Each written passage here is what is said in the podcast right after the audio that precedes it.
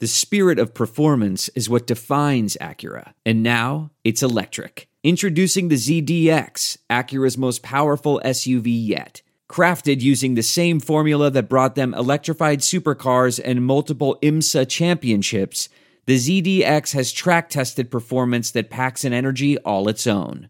Unlock the energy and order yours at Acura.com.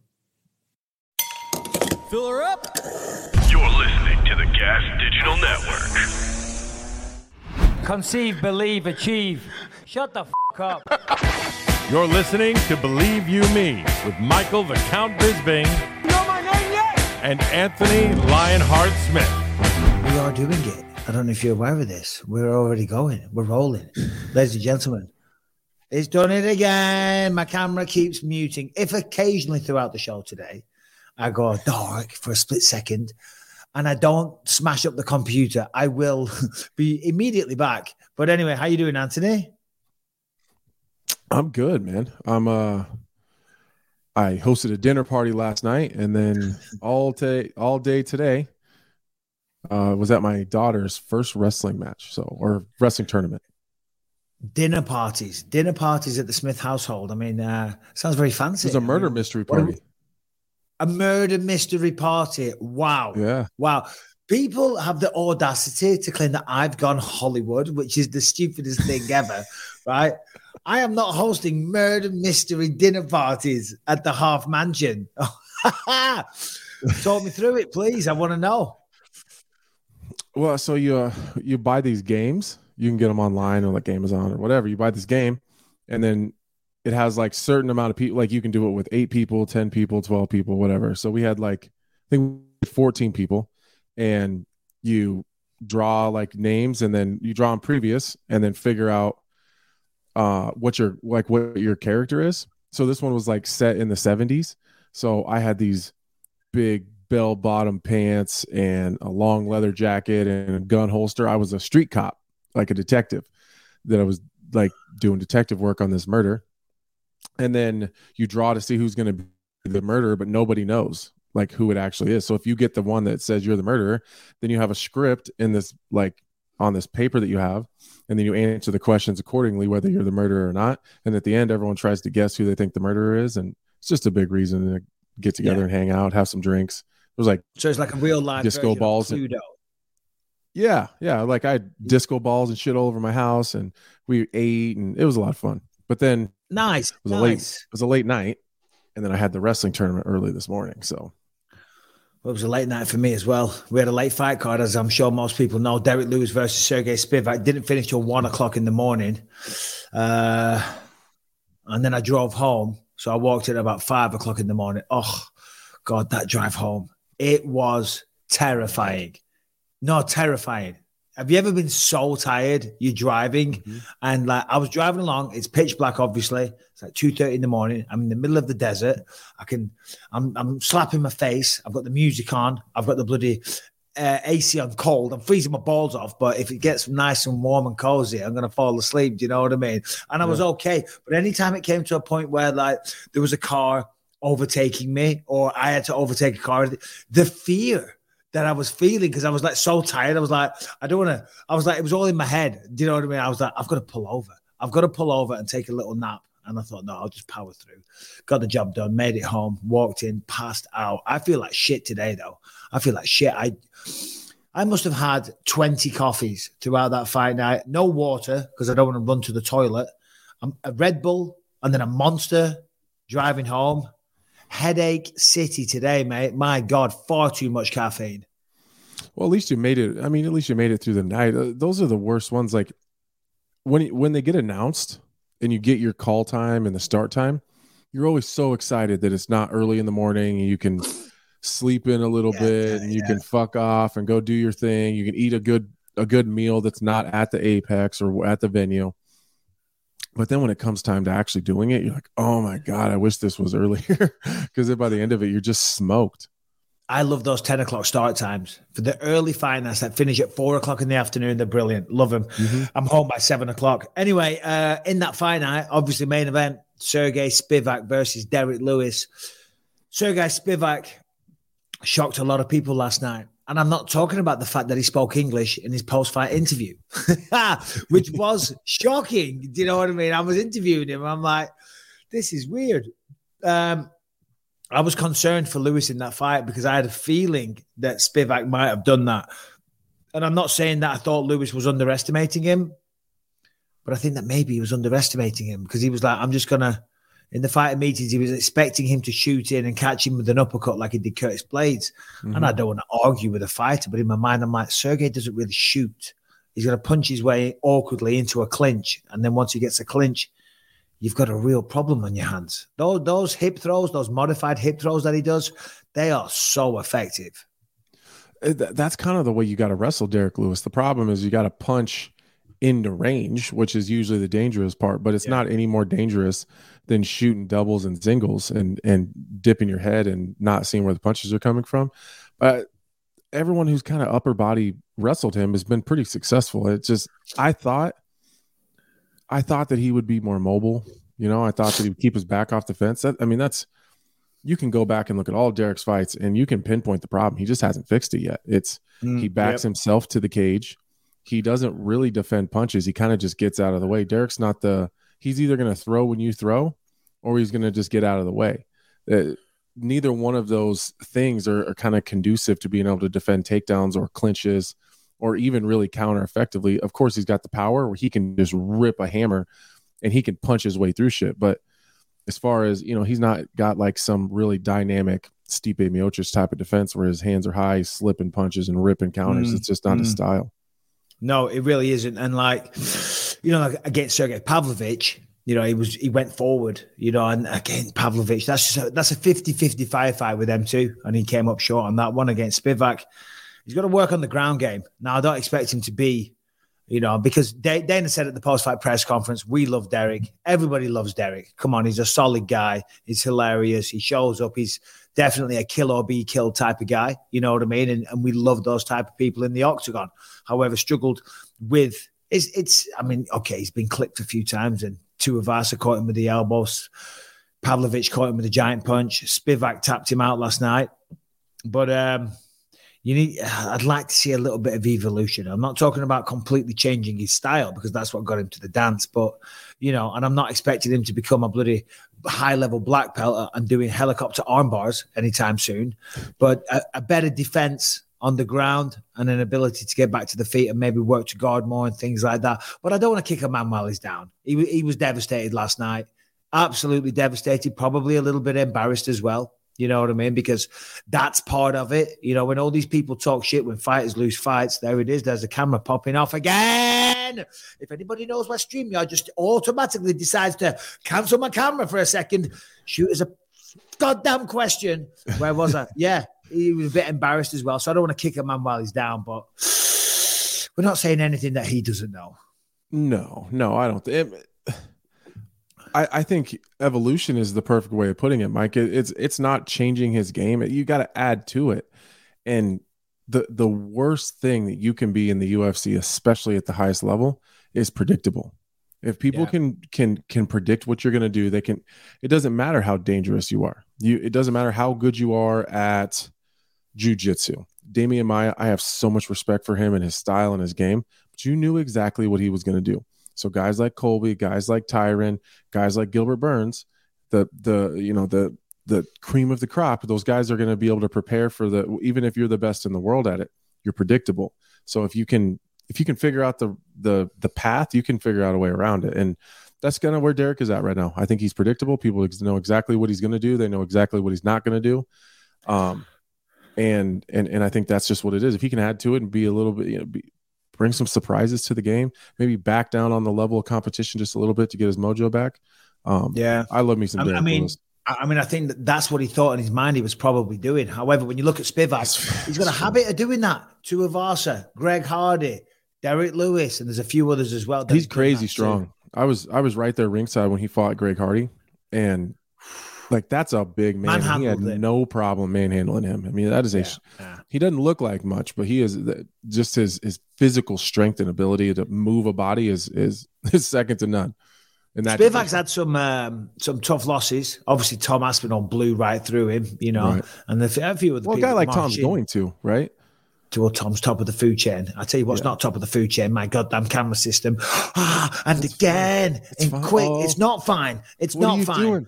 What, I'm doing hands up. nothing. Put your hands up. I tell you what, stop it. Six and a half hours later. I mean, look, listen, at the end of the day, it's not good for Lewis. It isn't. And he knows that. You know, we were going to do an interview with him, but he, he left the cage before we even got a chance, obviously. Very, very devastated. Sergey Spivak, though, congrats to him. You know, the better man won on the night. He's an absolute beast. He's a big, strong guy. Speaking English now, you know, he's a lovely guy. You know, when when you speak to him, which is very, very rare, um, because because he's just not much of a talker because he's quiet and he's shy you know but when you do the fighter meetings he will not talk trash at all. Because i'm trying to get it out of him i'm trying to have a laugh. He will not he will not tolerate it. He was talking trash to you. He was asking you for the bonus.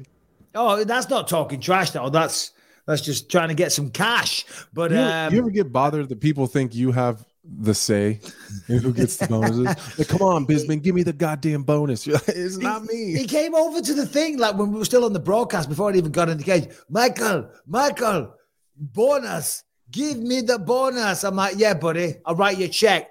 I tell you what, we'll make it sixty thousand. How's that? Because you you're overdue, Sergey. One hundred percent. There you go. Have a little drink on me, pal.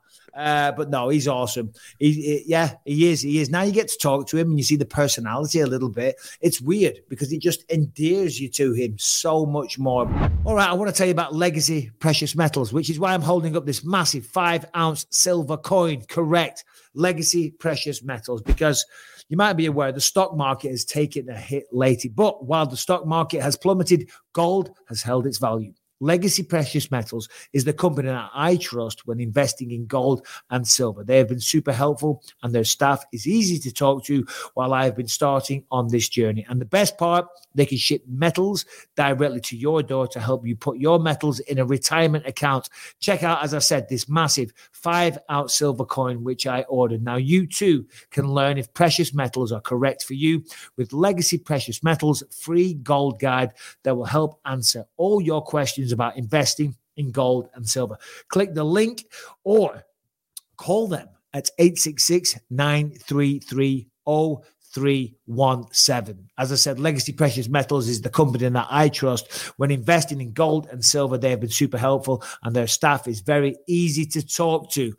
Gold holds its value. Stocks up and down. You want to diversify all of it. You want a bit of real estate if you can. You want a bit of stocks and you want a bit of precious metals. Legacy Precious Metal.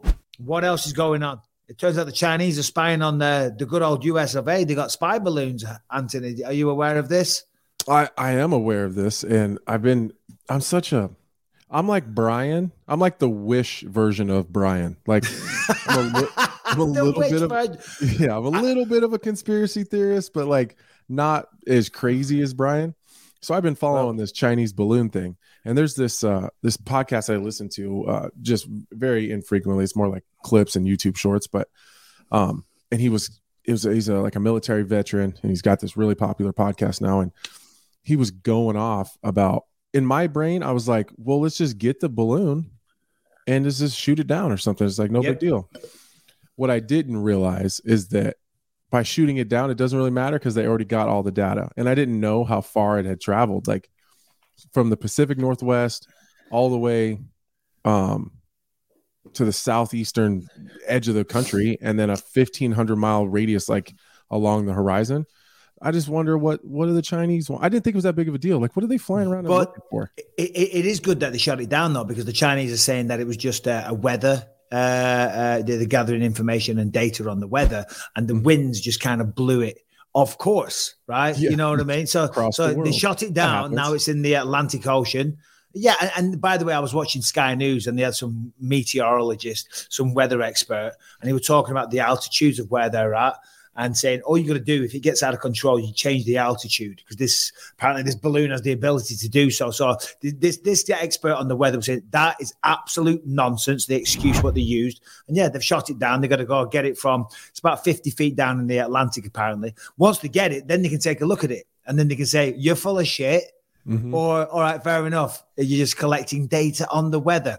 You go into a lot of effort sending a balloon to America to get data on the weather. You know, I mean, Yeah, I, I China have said that they're going to respond. Have you seen this? I- I- World War Three is on the horizon, guys. Well, I didn't be. realize. I didn't realize what like what. uh like, no, no, hold on, hold on, hold on. that- We gotta hit. We gotta have Brian's take. We gotta have Brian's Let's take. Come on, Brian. Uh, all right.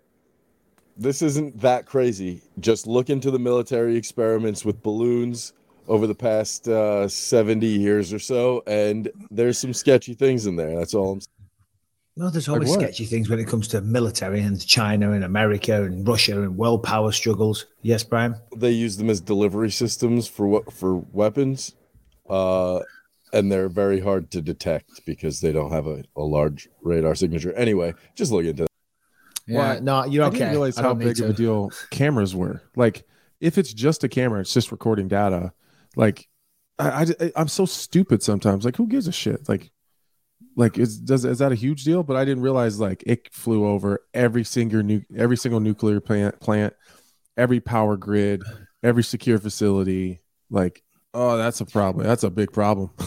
Yeah, yeah. need W- that. When I heard it was flying over like all the nuclear facilities, I'm like, well, that's very convenient, isn't it? It just happens to be What's out of control because of the weather, but it's going over the nuclear facilities in Montana or wherever they were. So yeah, yeah, yeah. It's uh I knew Brian would have some fun with that. But what we're going to have fun with, because I don't know much about that stuff, and it's an MMA Mhm. podcast. And if you want to know, listen, I, I admit when it comes to that shit, it's not my forte. It's not my wheelhouse, okay? But we're not a conspiracy balloon podcast. We're an MMA podcast.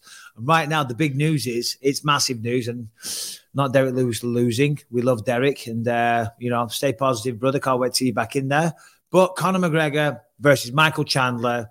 TUF coaches, TUF is back. The Mac is back. Chandler's back. I mean, come on. So epic fight, epic fight. I mean, the, I've got a lot of things, a lot of opinions, but I'll let you have the first take on today. well, my number one opinion is I'm so pissed off at Michael Chandler. Why He for was- not telling us? He was sitting right here speaking as if he had no idea what he had coming up next. what a snake. What a little snake in the grass. Oh, oh! Uh, I thought we had a connection. so did I. Me and him were texting after the show. Oh, like we were gonna me. we were to connect, and because we're working the desk this weekend in Bristol. Uh, if I was getting a Conor McGregor fight and coaching Ultimate Fighter, I'd be telling the desk work to fuck You said, you but- said, look, look. Oh yeah, for sure. yeah, I'm, I'm out of here. But um, but we so we were talking about the desk, and he wanted to connect because he never done a pay per view before. So we were gonna, you know, I was just gonna like, just kind of talk over the flow of the show and um try to be a good teammate. Didn't say anything about it then. Not and a then word. and then once he got it, I texted him like, "Damn, you couldn't you couldn't give us the uh, the lowdown even behind the scenes." He's ghosted me. He hasn't responded. Oh, He he's not good at me. responding to messages. I know that because I was texting him galore to come on the show, and he, for the most part, I text him first of all and uh, to ask him, and then after that, he was always the one saying to me, "Mike, Mike, podcast, podcast, podcast," and I'd respond, and then you just get nothing, radio silence, and I'm like, "You asked me," so eventually I'd message him again, nothing, and he'd respond, and, I'd, and he'd go, "Yeah, sure, Monday." I'm like, "Yeah, cool." I'd say, two thirty, nothing. That's what he does. That's his move. He's a little tease. Yeah, well, Um, he's ghosted me, so he went big time already. well, he's, he, Nah, he is Michael sure Chandler. Let's be honest. I'm sure he's busy. Hey, I tell you what. Listen, he, he said he's here for a good time, not a long time.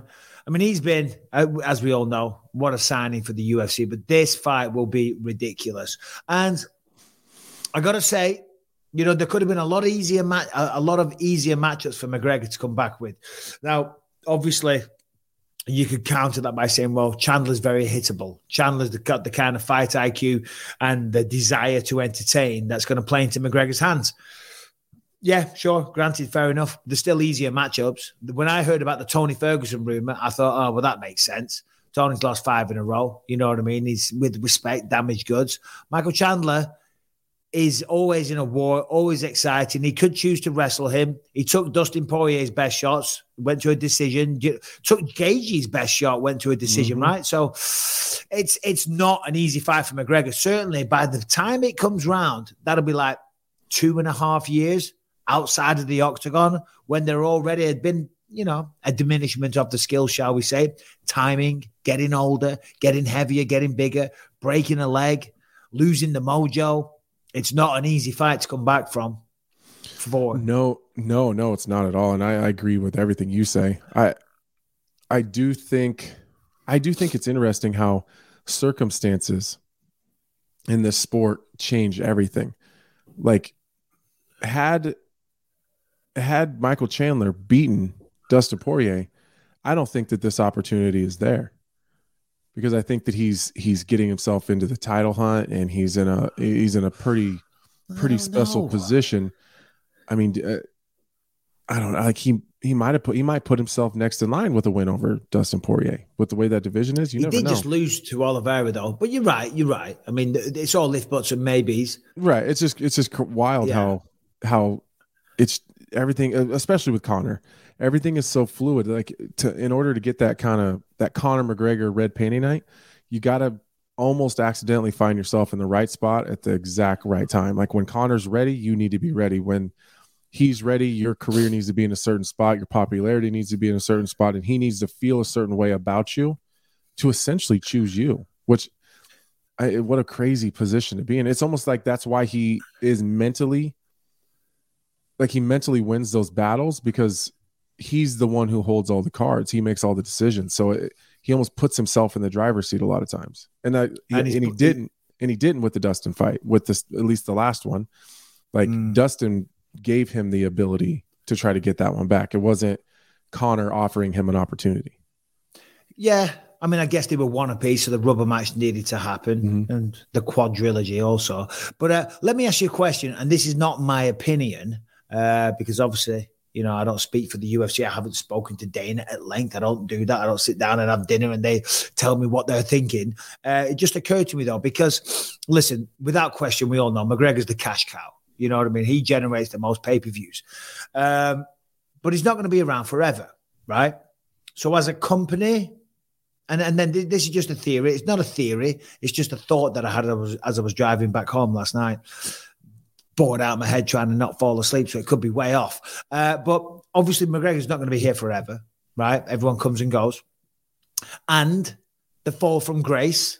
Let's be honest, has kind of happened, right? He was a two-weight division champion.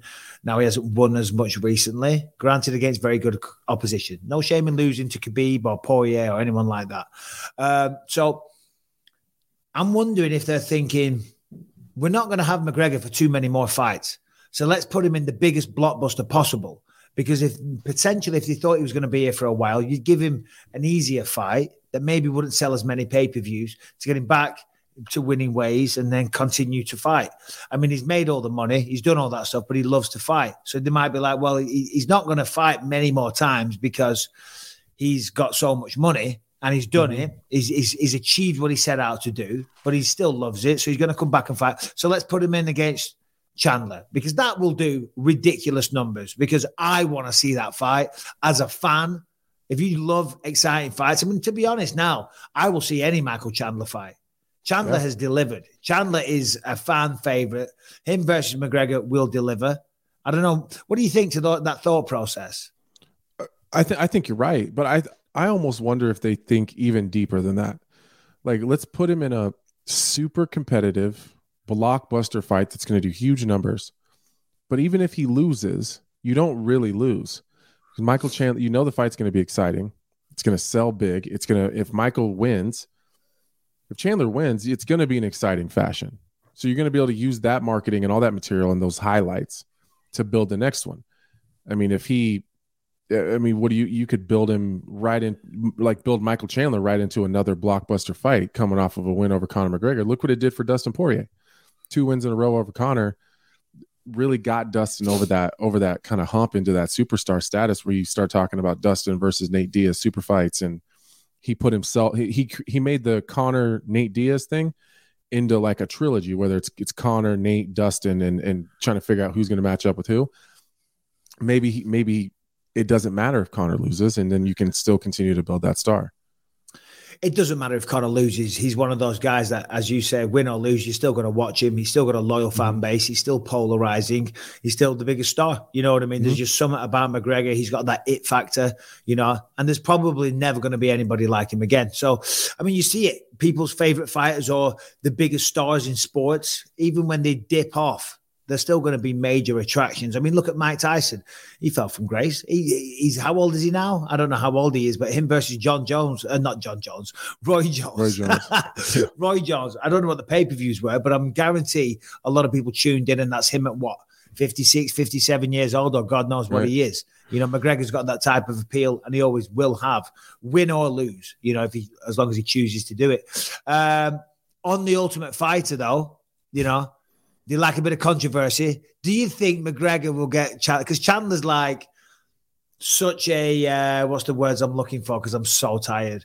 Uh, he's he's he's a gentleman. He's not controversial. You know, he's not going to be using foul language and all the rest. of it. Do you think McGregor will be able to pull a little bit of controversy out of Michael Chandler? Yeah, yeah, I think Yeah. so.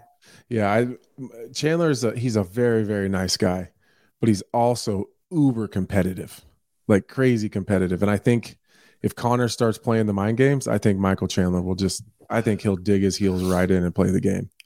And I don't know who that I don't know who that benefits though. It benefits the viewer and the UFC. For sure. yeah, that's it. That's Yeah. it. Top and bottom of it. Everyone's loving that. Because the thing is, when you're coaching the ultimate fight, there's a lot. There's a lot of little things, you know, that can cause tension. You know, you, you, your uh, the schedules of your training sessions and all the rest of it. You know, and Conor notoriously, pardon the pun, wasn't intended, is late for everything. Do you know what I mean? So they will, as uh, but you got to remember, this isn't just a press conference. This is a TV schedule with a staff of, of God knows how many people, a production company filming this. So they're going to have to try and cater it to McGregor's tardiness, to use an American term, lateness for the English. They won't know what that means. Well, I didn't know till I moved there anyway. Um, you know, and that might start getting on Chandler's nerves a little bit. You got to remember the schedule of the Ultimate Fight is really tough because you got training sessions twice a day. But on those days, let's just say you have a fight announcement on one day, as well as your two training sessions. For each team has two training sessions. So you got your fight announcements one day. Then the next day, you've got the weigh-ins. The day after that, you've got the fight, as well as the two trainings, four sessions a day for each team. And then it's just rinse and repeat. And when that fight happens, the next day it's a fight announcement. Then it's the weigh-in. Then, so it's a relentless schedule. You've got to go back and forth to the gym twice a day. Then you've got to go back for the fight announcement, the weigh-ins, and the fight. Then you're going to do what's called the confessionals. You know those little Mhm. parts where they're sitting there talking to the camera and saying what happened. And this guy Yeah. pissed me off, and blah blah blah blah blah. They call them How often do you have to do those? Uh, two three times a week. So for the for the coach, it's a lot of work. Now McGregor knows what he's getting himself into, and I'm sure the UFC and the production company know what they're getting themselves into as well. So I'm assuming some allowances will be made because you know uh, he's McGregor and he's going to pull in the viewers. I doubt I doubt he would have to show up as many times as I did, and even I didn't show up every time either, and that was way back in the day. Man, I I I've always been like disappointed that I missed the opportunity to do the Ultimate Fighter. That I just I tried out for it a couple times and I Never, never, say got to. never. I mean, I could still coach it, which would be a lot Yeah. of fun. It'd be fun to coach the Ultimate Fighter someday. Um, I I Would you bring that- me on as, as as an assistant coach for the day? no for like a week. Oh, I'm Yeah, need you for come at least a week. I'm I'm coming in, brother. I'm I did coming go in as an assistant for like like a guest for a day with Stipe. Oh, and it nice. was- It was very uncomfortable. It wasn't not. I wouldn't say uncomfortable. I'm not. I'm not It's weird, isn't it? It's weird. Like when I just You walked can hear in. a pin drop. yeah, it's it, like when I first walked in, I just went up and said, "What's up to Stipe?" And then like you know, fist bump some of the guys. They're like, "All right, Anthony, can you go out and you can can you come in and do that again?" I was like, "Well, now it's not real. This isn't the first time. It's weird now. Like you just made it awkward." Yeah, yeah, yeah. No, hey, that's reality TV. And then I rated the. Reality TV. It is though. It is. It is. But the like that bit was good. Can you do that bit again? Or right now we're going to get you all walking in or whatever it is. So it's not scripted or whatever, but you know there's a format they have to keep. So yeah, I, who would you like to coach against? If you got to be a coach, who would it be against? The champ, of course. You and Yuri Prochazka. Let's see, that would be fun. Me and Yuri would be fun. Yuri was at the fight last night. Was he? I went to the yeah, he was at the Did fight. You, you get some info. No, we had a little chat real Mhm. quick because I was uh because I was drinking so much coffee, as I said. I was pissing every two seconds. right? The producers were getting a bit pissed off. Pardon the pun again. Uh, I'm like, I, I need a toilet. I need, I need a piss. And they're like, Jesus, Mike, it's the main event's about to start. I'm like, I'll be 15 seconds. I will sprint, I will piss, and I'll be right back. And they went, right, go quick. So I sprint, I run in, I have a piss, still wash my hands, of course. You know, my hands are all wet. I come out. And who's there trying to come in? It's a tiny little like trailer thing, you know. It's not like a big toilet. It's, it's on wheels. Uh, and as I walk out, there's Yuri Prochazka looking dapper in the suit, and he goes to shake my hand. I said, "Oh, I can't, Yuri." I said, "My hands are soaking wet. Uh, I've just, I've just had a piss." He says, "No, please, still, I don't care. Shake." I'm like, "My hands are starting." He's like, "I don't care." I'm like, "I fucking love this guy. I fucking." Love. He's like, "Yes, I don't care. I don't care." I'm like, "You're fucking awesome." I'm not sure I'd do that. If someone said, "I've just washed my hands, they're soaking wet," I'm like, "All right, fist bump, fist bump." you know. But yeah, Yuri was there. He's a he's he's bigger than what I thought. He's a pretty big guy. Is he? I've never been around Pretty him in person. I think it'd be fun to coach against him, or I don't know. I think I think Blachowicz would be fun to to coach against, just because he seems like the kind of guy that I could fuck with big time, and he wouldn't get all flustered and out of sorts. Like I feel like I could prank him like every single day, or just constantly jab at him, just fucking with him, and he would laugh it off. Like I think he Yeah. would be fun. Blachowicz has got a good sense of humor. Yeah, whereas Yuri, I mean, I don't know him, but from what I see of him, um, he might start It didn't like, seem like that's getting a little mad and a little annoyed, and like Yeah. might show up in your house in the middle of the night with a samurai sword, right. You know, yeah, and that'd try and murder you. Yeah, we Yeah. don't need that. But probably Blachowicz. We'll stick with that. Let's go. Let's go. You and Bla- that would be good. All right, let's just talk about Rhone really quick. What is Rhone? I hear you say. Well, Rhone is a men's clothing brand that helps you get ready for any occasion. Okay, they do dress shirts, comfortable pants, quarter zips, and polos. You never have to worry about what to wear when you have the Rhone Commuter Collection because the Commuter Collection is the most comfortable, breathable, and flexible set of products known to man. And here is why. Well, mobility is everything. Rhone's comfortable four-way stretch fabric provides breathability, flexibility that leaves you free to enjoy what life throws your way for your commute to work or for your 18 holes of golf. Look, listen. Sometimes you go out and about for the day, you want to go to work, then afterwards you might want to play golf, you might want to go to the gym, go for a run, whatever it is. These are perfect for everything, okay? And the quality is fantastic. They very kindly send me some and they look good, they feel good, they're very comfortable, they stretch well. And of course, they come with Gold Fusion anti odor technology, so you will be smelling fresh and clean all day long. And on top of that, Rhone is 100% machine washable, so you can ditch the dry cleaner altogether and they won't shrink, which is a big problem if you stick it in the dryer. And the versatility of the Rhone commuter pants and what makes them the top pants for being at work and then hurrying off to the gym. Of course, they have next level mobility. I'm telling you, they sent me some of these. They are so comfortable. They look smart. They look stylish. They're very versatile. Wear them to work, wear them to the gym, you know. So you're sorted for all day long. The commuter pants are light, they are soft, and they keep you feeling like you've been wearing sweatpants all day long, but you're looking as fresh as ever. The commuter collection can get you through any workday and straight into whatever comes next. Head to rhone.com slash believe, R H O N E, rhone.com slash believe. Use the promo code believe. You will save 20% off your entire order. That is 20% off your entire order when you head to rhone.com slash believe. Looking for some versatile clothes? Don't want to pack a full bag if you're going out for the day. You want to go to work, you want to go to the gym, you want to play golf, play football, whatever it is that you want to do, Rhone has you covered. They got a complete collection, but do check out the commuter collection. Rhone.com slash believe, 20% off your entire order. Um, Fedor Emelianenko switching gears. Final fight last night, the farewell party. You had half of the UFC and Pride roster in, in attendance. That was very cool. I saw the pictures this morning on Instagram when I woke up. Uh, Fedor Emelianenko, thoughts on him, Anthony? I mean, I don't I don't know if there's anybody that embodies legend more than more than Fedor. I do find myself disappointed though that we didn't ever see him in the UFC versus some of the guys that I think we all regarded as the best in the world.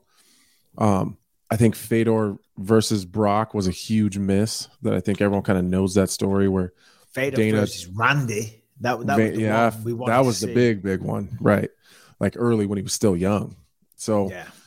I, I think there was some a lot of missed opportunities and and a, a lot of missed big checks for Fedor. I don't necessarily think he's probably a guy that needs a bunch of money, but it was, you know, like their salaries came out last night and he only made he made like a hundred grand, which I thought was It, yeah, wild. it, it said it said Ryan Bader made 150k and Mm-hmm. uh, Fedor made 100k, and I was just scrolling Instagram and I saw that, and then the top comment because I didn't click on the comments, but the top comment was from uh, Josh Thompson, and he's like, no, no, no, no, no, this is bullshit. You guys don't understand, right? That is just what they declare to the commissions. They make way more on the side.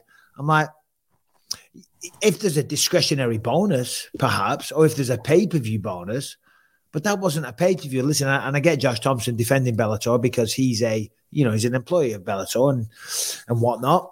Um, but generally, that when the athletic athletic commissions post that, that's the pay, and they might, and they even say in those articles, don't they? This doesn't include bonuses, and it doesn't include um, pay per view bonuses, which is the big one if you're somebody like Fedor or a champ in the UFC. 100k. I still think that was very, very low.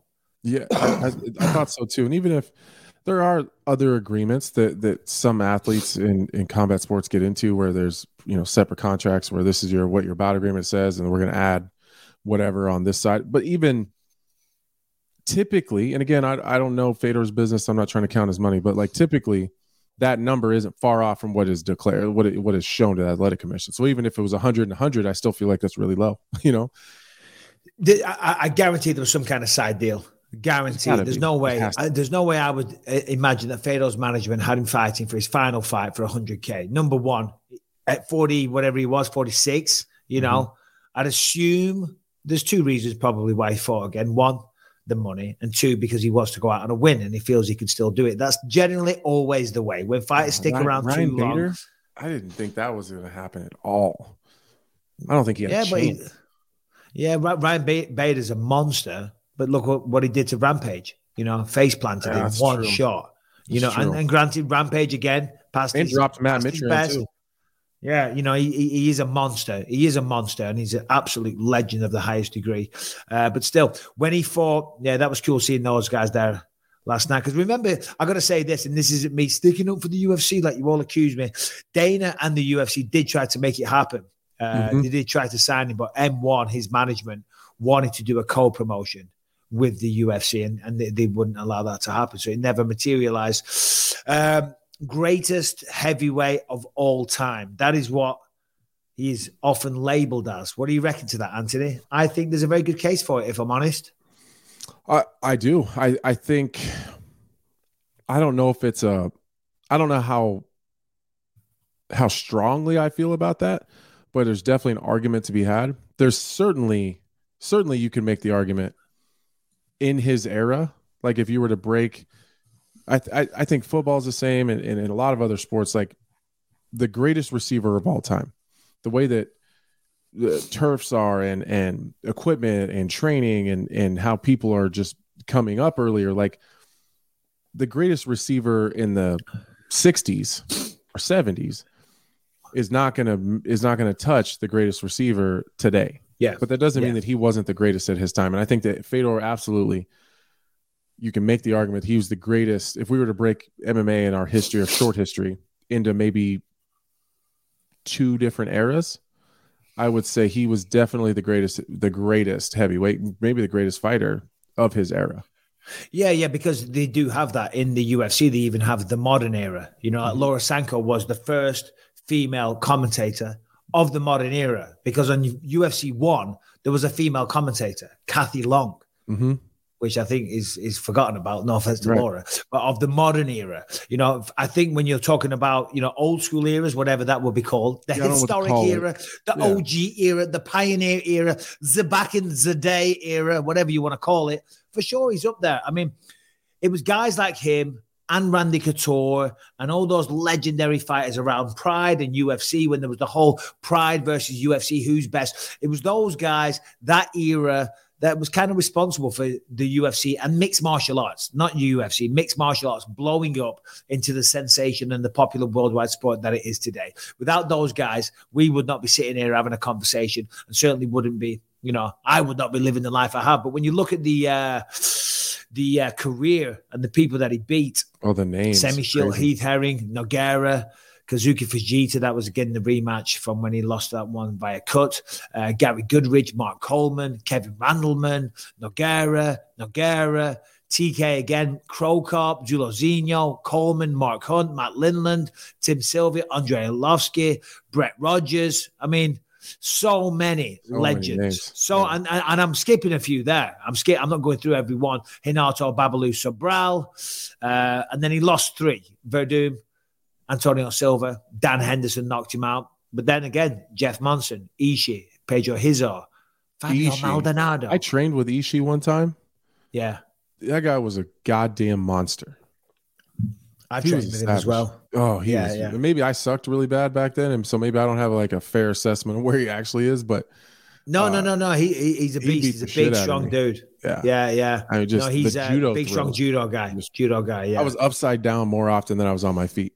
Yeah, I used to train at Erik Paulson's, and he would always have Ishii in there and a few other people.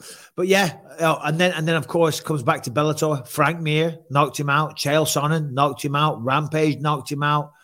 You know, so yeah, I mean, Fedor's one of those guys. You know, he's an absolute legend of the highest degree, and uh, I loved watching him. And yeah, thank you for the memories, and thank you for helping grow this sport. He's up there. If you were to do, and this is such a cliched question, but the Mount Rushmore of mixed martial arts, who is on the Anthony Smith Mount Rushmore of mixed martial arts? And you don't have to include me. It's fine. It's fine. I know you'd say me, but it's fine. Don't worry about it. Okay, so I'll take I'll take you off, and I'll add someone else. Just Okay. the okay, conversation. Okay. Okay. uh, I would put I would put Fedor uh, on the on the Mount Rushmore for sure. Um, I would put Royce Gracie for sure. Gotta have Royce. Got to have Royce.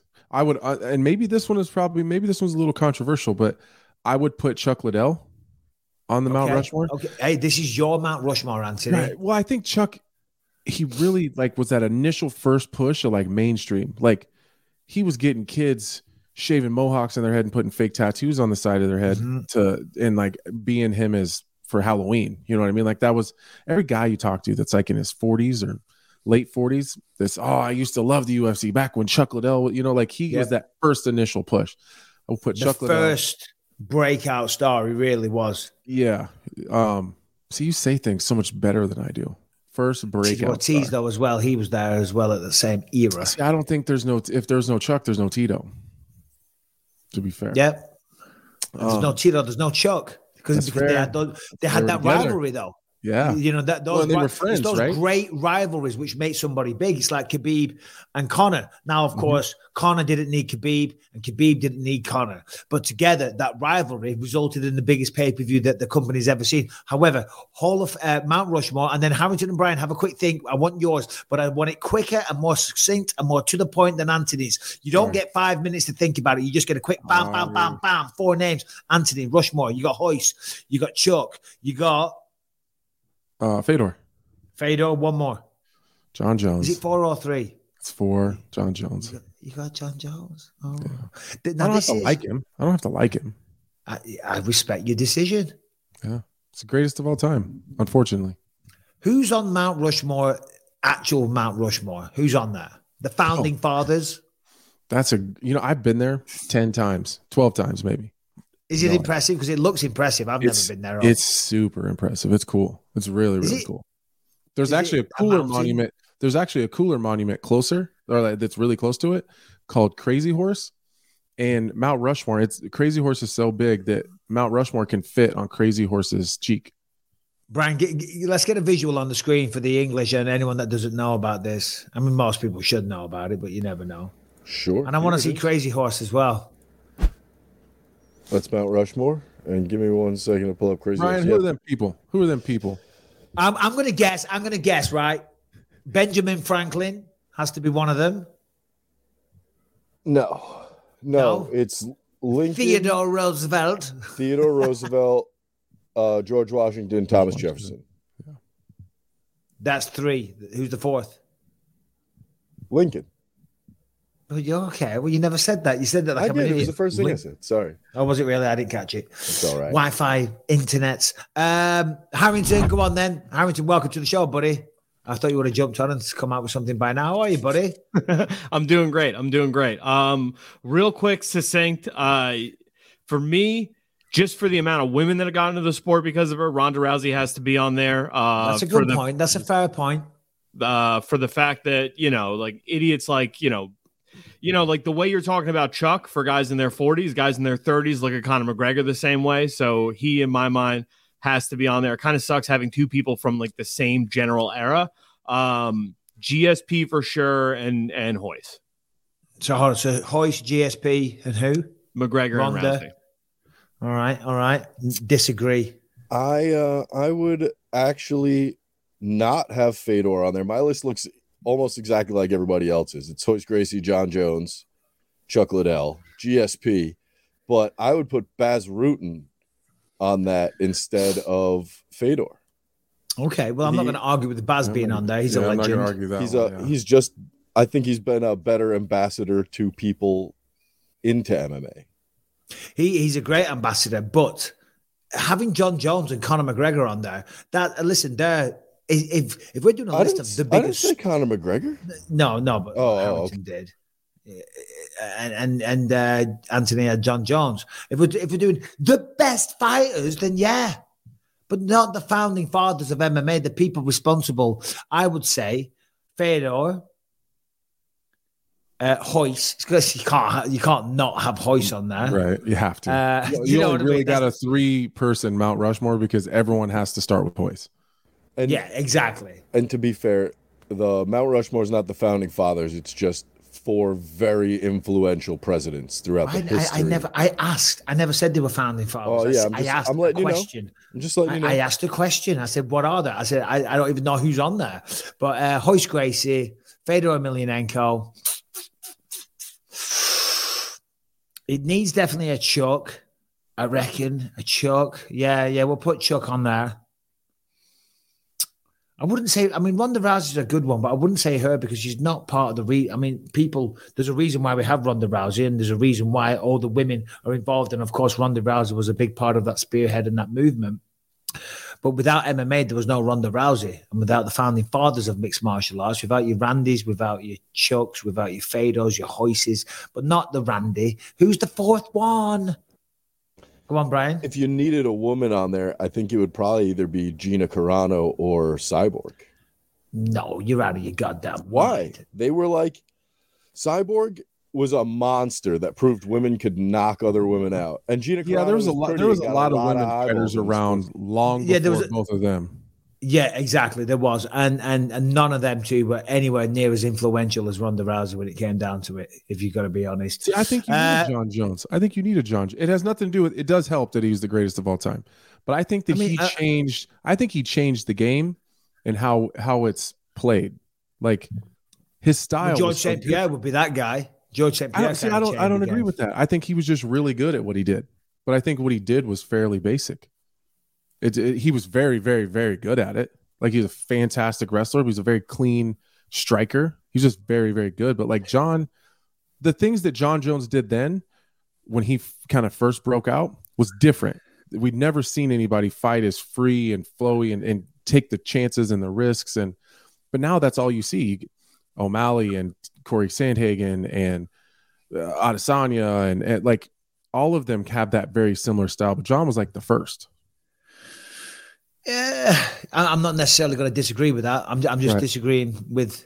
I am know, thinking of another. there. He- he's, he's he's modern wing though. He's modern wing. I I, I keep thinking. I, I'd throw older. Nogueira on there as well. I'd throw Nogueira on there. I wouldn't argue that. I wouldn't argue that. You know, no, no, you know, ju- just to and, and well, it's two Brazilians, but still, Vale Tudo, anything goes. That's where it all started. Anyway, let's get back to the notes. Uh, speaking of Conor McGregor uh, and his uh, counterpart Nate Diaz, forever linked. You see that Eddie Hearn has uh, been trying to contact Nate Diaz to fight Canelo Alvarez. Harrington, explain. Whoever's friends with Nate Diaz and keeps deleting those text messages is a good Uh, friend. It looks like Harrington ran to the bathroom, but uh, He ran for a little pee pee. the only explanation is is that Eddie Hearn wants to see Nate Diaz die. Oh, here he is. Harrington, uh, we're just talking about Eddie Hearn, Nate Diaz. Give us some more details. Uh, yeah, so he went on Ariel's show. He said that he had a friendly conversation with Nate, nothing crazy yet, but he is interested uh, in setting up a match for him. And one of the possible opponents that he uh, said by name is uh, Canelo Alvarez fight. Yeah. I mean, I mean, of course, Eddie Hearn's a promoter. He's looking to make money. Nate Diaz is a big, big star. He's a massive draw. And again, just kind of like the Francis Ngannou, Anthony Joshua situation, you're bringing in a complete other fan base. You know what I mean? And then you're bringing mm-hmm. in a boxer fan base. So you're combining the boxing fan base with the MMA fan base, and that just creates millions and millions and millions of dollars for everybody involved. Very, very smart business sense. Very smart business sense. Very. And in terms of being a promoter, it's great. And in terms of being Nate Diaz and putting dollars in the bank, really, really good as well. You know, and that's the kind of stuff that Nate Diaz wants. Don't think he stands a cat's helling chance of winning the fight. But if it does go ahead, I hope for him he makes ridiculous amounts of money, and he probably would. Oh, for sure. And I'm all about guys getting getting large sums of money. I think it's a. Uh, it seems very silly to even consider breaking down the X's and the O's to that. I think we Yeah, well, exactly. yeah. like uh, it- we know how that's going to go. But I hope he gets paid. I don't. He's mad at me for some reason. Who Diaz? Yeah, he thinks I'm a dumb fuck. that's what he Oh, said on that's Twitter. right. That's right. Yeah, he's mad at me. Oh, hey, let's have a look. Uh, Anthony Smith says he can't get enough of Dana White's Power Slap League. They're my type of people. Anthony Smith is a dumb fuck.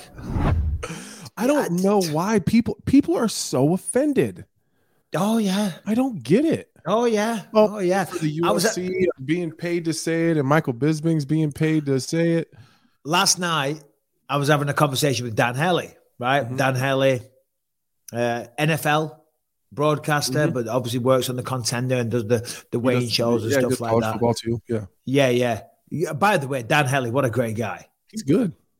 No, no, but I mean, as a person, he's just Oh awesome. yeah, yeah, he is. Yeah, yeah, he's just he's just he, uh, what a guy. He's got a great sense of humor, very humble, down to earth. Just so shout out Dan Hellie.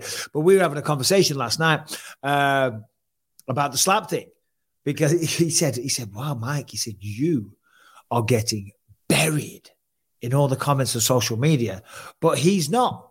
We're doing it together." You know what I mean? He mm-hmm. said he's he hasn't any hatred towards him. He said, but it's all going. He said I was going to reach out to you and say how you doing, Mike. I said I don't give a fuck. Oh God, it is. Yeah, It is what it is. Water off a duck's back. You know what I mean? He said, but I just don't get it. I, it's weird. He, he said, yeah, it's, crazy. It's a weird. It's a weird anomaly. Like that, I'm getting. Like, why are people so surprised that a man, me, who I've only supported myself on fighting for my entire adult life. I've literally spent my whole adult life punching people in the face for fucking money. Why is it so shocking that I enjoy watching someone else slap the fuck out of someone else? Like, why is that so surprising?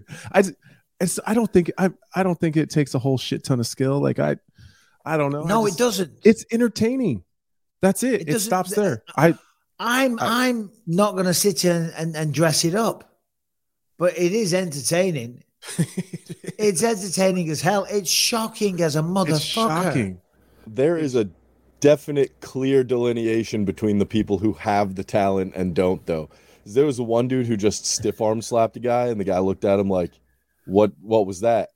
And some of these dudes pull their arms back, and their arms whip, and they just knock the the life out of somebody. Oh, yeah. well, Do you know what though? There- There's some See, people we're gonna get we're like- gonna get fucking roasted for this again. I don't talking give a about shit. it again. I don't give a shit, but I'm, I'm slightly moving away from it. But uh, there's not technique. But the, what what there is is that, and you'll know this, Anthony. Growing up, you know, I'm sure you know, plenty of fisticuffs and fights and you know whatever. Then shit kicks off when you're growing up.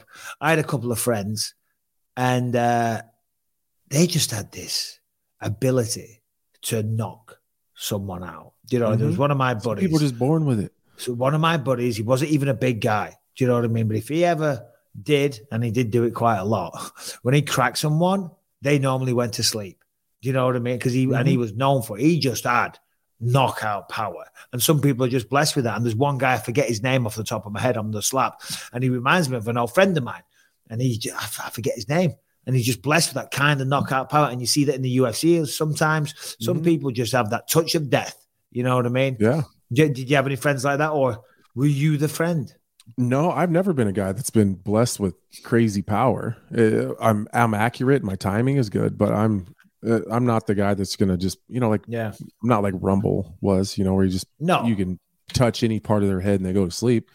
Um, or a rampage back in the day. yeah, yeah. No, the, you know, I got a couple teammates that that are that are a lot like that, where they just, you know, like Cody Brundage. If he could, if if he hits you, like you're gonna know it every time, and he doesn't.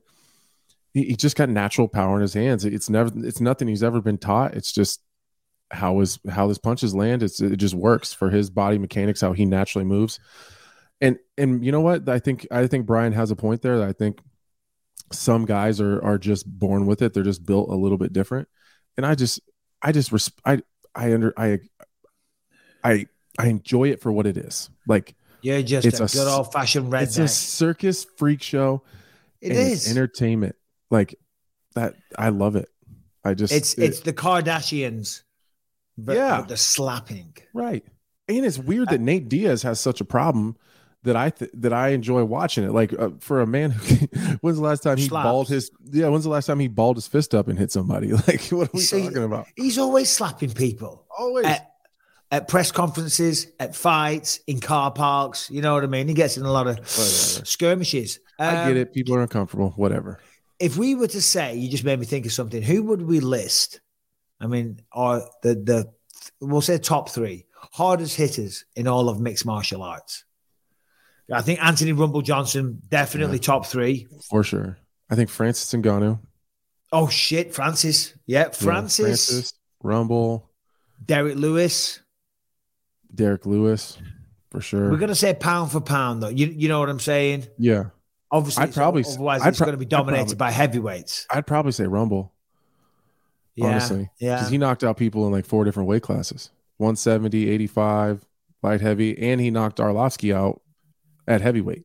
Which broke is, his it was just wild, weren't it? That he was at 170 and then he couldn't even make 185 or Yeah. 205 or whatever it was. He in missed like 10 pounds over. Yeah, yeah, Yeah. What a maniac! It's like Who you- wow. Who do you think? Uh, well, well, I mean, I'm trying to think of like 55ers and 70 pounders are just Rumble, I insanely mean, Rampage. Rampage hit hard. Yeah. yeah. Rampage had a hard hit. Fedor definitely. You know, Mhm. he wasn't the biggest heavyweight, but he could slaughter some people with his power. Chuck Liddell back in the day, he, he Yeah. had a good crack, but I don't think it was up there with the likes of Rumble. No. Um, or even yeah, Rampage. interesting, interesting. That's a nice little YouTube video that I might do one day. Yeah, that's a fun The one. hardest hitters in all of mixed martial arts. All right, did you know Manscaped is now selling beard products? That is correct. They have gone from the waist to the face to help you replace that bulky razor with their brand new Beard Hedger Pro kit. They have created the best tools for you to turn heads with a clean, perfectly groomed and conditioned beard. Finally, tame your mane by going to manscaped.com. Use the code BISPING20 for 20% off plus free shipping. As we know, Manscaped, they are the men's, the world's leader in men's below the waist grooming. But that is not all they do. As I said, they have this beard trimmer now. It's got 20 lengths. It's got a titanium coated T blade. The lengths are all, it's adjustable. There's not loads of like little attachments lying all around the place. Uh, and it's quality. Like all the Manscaped products, this thing is absolutely sensational. It's got a get great battery on it and all the rest of it. Trust me, if you're looking for a beard trimmer, face trimmer, this is the way to go. I absolutely love it. So thank you to Manscaped. Also, uh, beard shampoo and conditioner. They've got that. They've got beard oil. They've got beard balm. If you need anything for your face, for your beard, for your balls, they got ball toners. They got all types of stuff. If you need men's grooming products and you want to try out this, uh, the brand new beard trimmer, as I say, go to manscaped.com and you're going to get 20% off when you use the code BISPING20. That is 20% off when you go. Oh, and free shipping. That's a good one.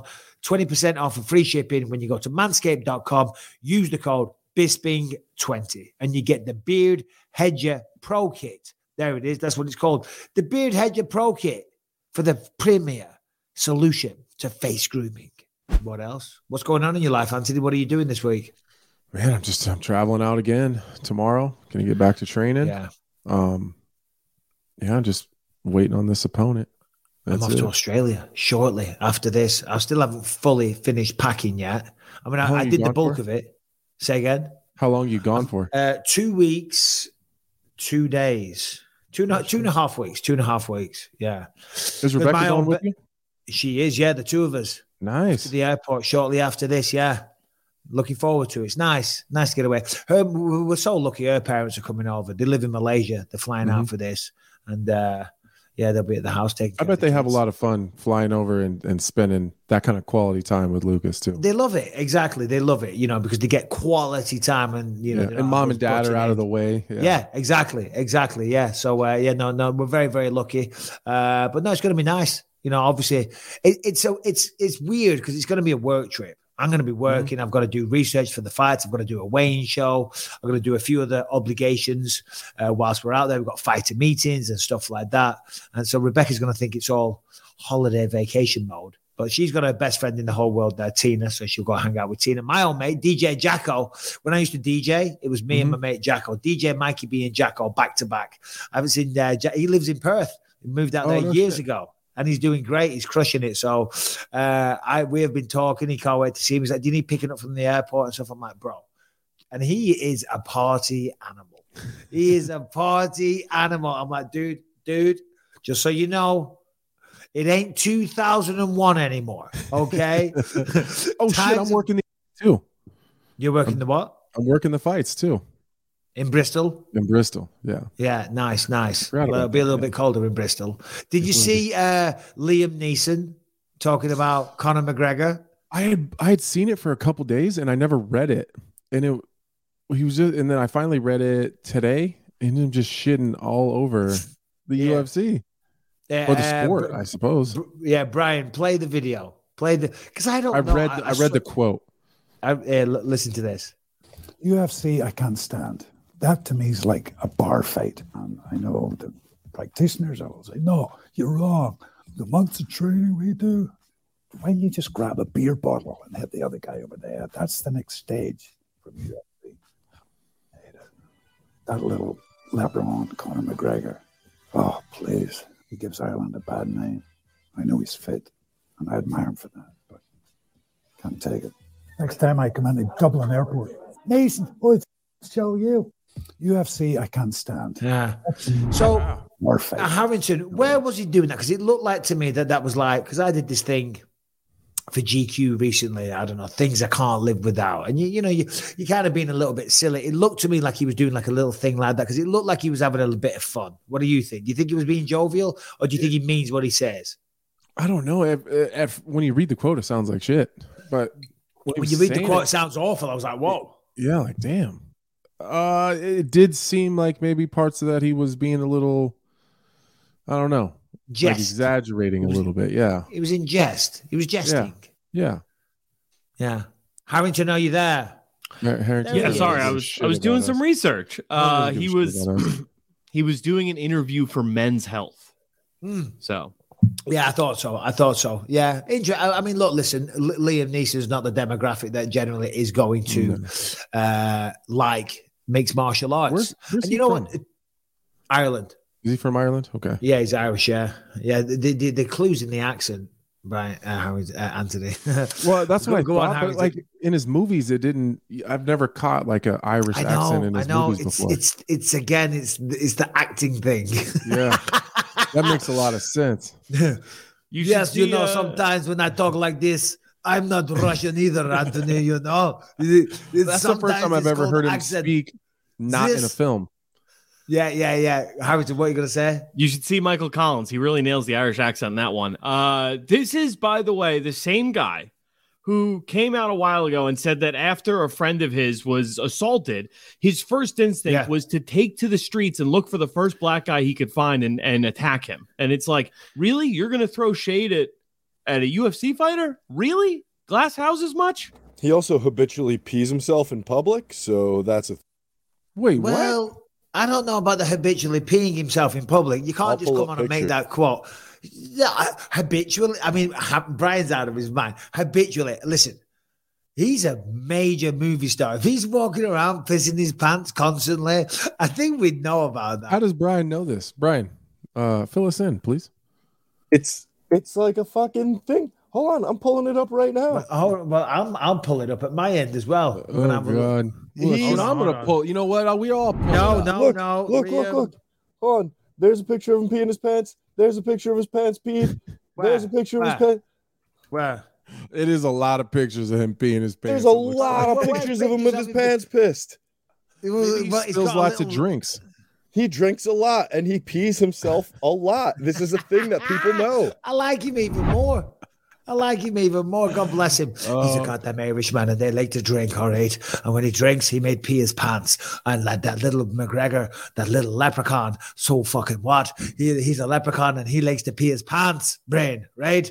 I met Liam Neeson. I was there because he was in the A-Team movie, and Rampage was in the A-Team movie. Rampage was B.A. Baracus, and uh, we were at the uh, the premiere in London, and I got to have a quick chat. He was a lovely guy. He was a Was he? lovely, lovely guy. Yeah, no, he was really nice. Was his So I'm pants gonna wet? s- I don't know. I didn't look. I wasn't staring at his dick. Chances are.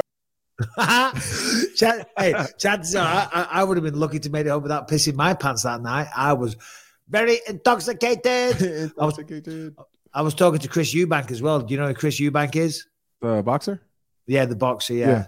Very, very eccentric man. Yeah. Yeah. I didn't go into yeah. the You're talking about the dad, right? What's it? Yeah, the old yeah. man, yeah. My, my my mate Jacko that I'm going to see in Perth, we were both there. This is 2011. They had a free bar, so we just stayed at the bar. We didn't even we didn't even watch the film. We just stayed at the bar the whole time and uh, got wasted chatting away to Chris Eubank and Liam Neeson. We had a great old time. I bet Anyway. that was a fantastic conversation. It was, it was. I can't remember too much about it though. Uh, Harrington, what should we get to? Throw something at us. Come on to the show. How are you, buddy? How are baby preparations going at the Harrington household? Dude, everything is going great. The stroller is built. The the the crib is getting here this week, and that's the last thing. Other than that, we are we are ready. All right. Are you getting gifts sent? Oh, dude, we are. Uh, thank you so much, Michael Bisping. Uh, I got a uh, beautiful, uh, precious moments uh, lamb that you sent here. That is just the cutest thing we've ever seen. That is not it. See, this is the thing. What? Rebe- Rebecca, Rebecca went to town, right? She's a nightmare. Anyone, anytime anyone's having a baby, she's all about it. And Harrington sends through a little thank you because there's a little baby lamb, right? And I said to Rebecca, I said, "Is that it? Is that what you sent?" Harrington does great work on the podcast. We really, really appreciate all your efforts and what you bring to the show. And it wouldn't be the same without you or Brian. I said, and out of that extensive list that he very cheekily sent to us, you choose a little lamb. She's like, no, I sent about 20 things, or well, maybe not 20, but I sent several things, some big items. Wow. I mean, So I the haven't. is the first. Mine's on the few. way, Harrington. Mine's on the I, way. oh, I appreciate it, Anthony. By the way, it's not for this narrative that I cheekily sent something to you. You asked me specifically where my baby registry And, is. and by the way, by the way, people want to know. Mhm.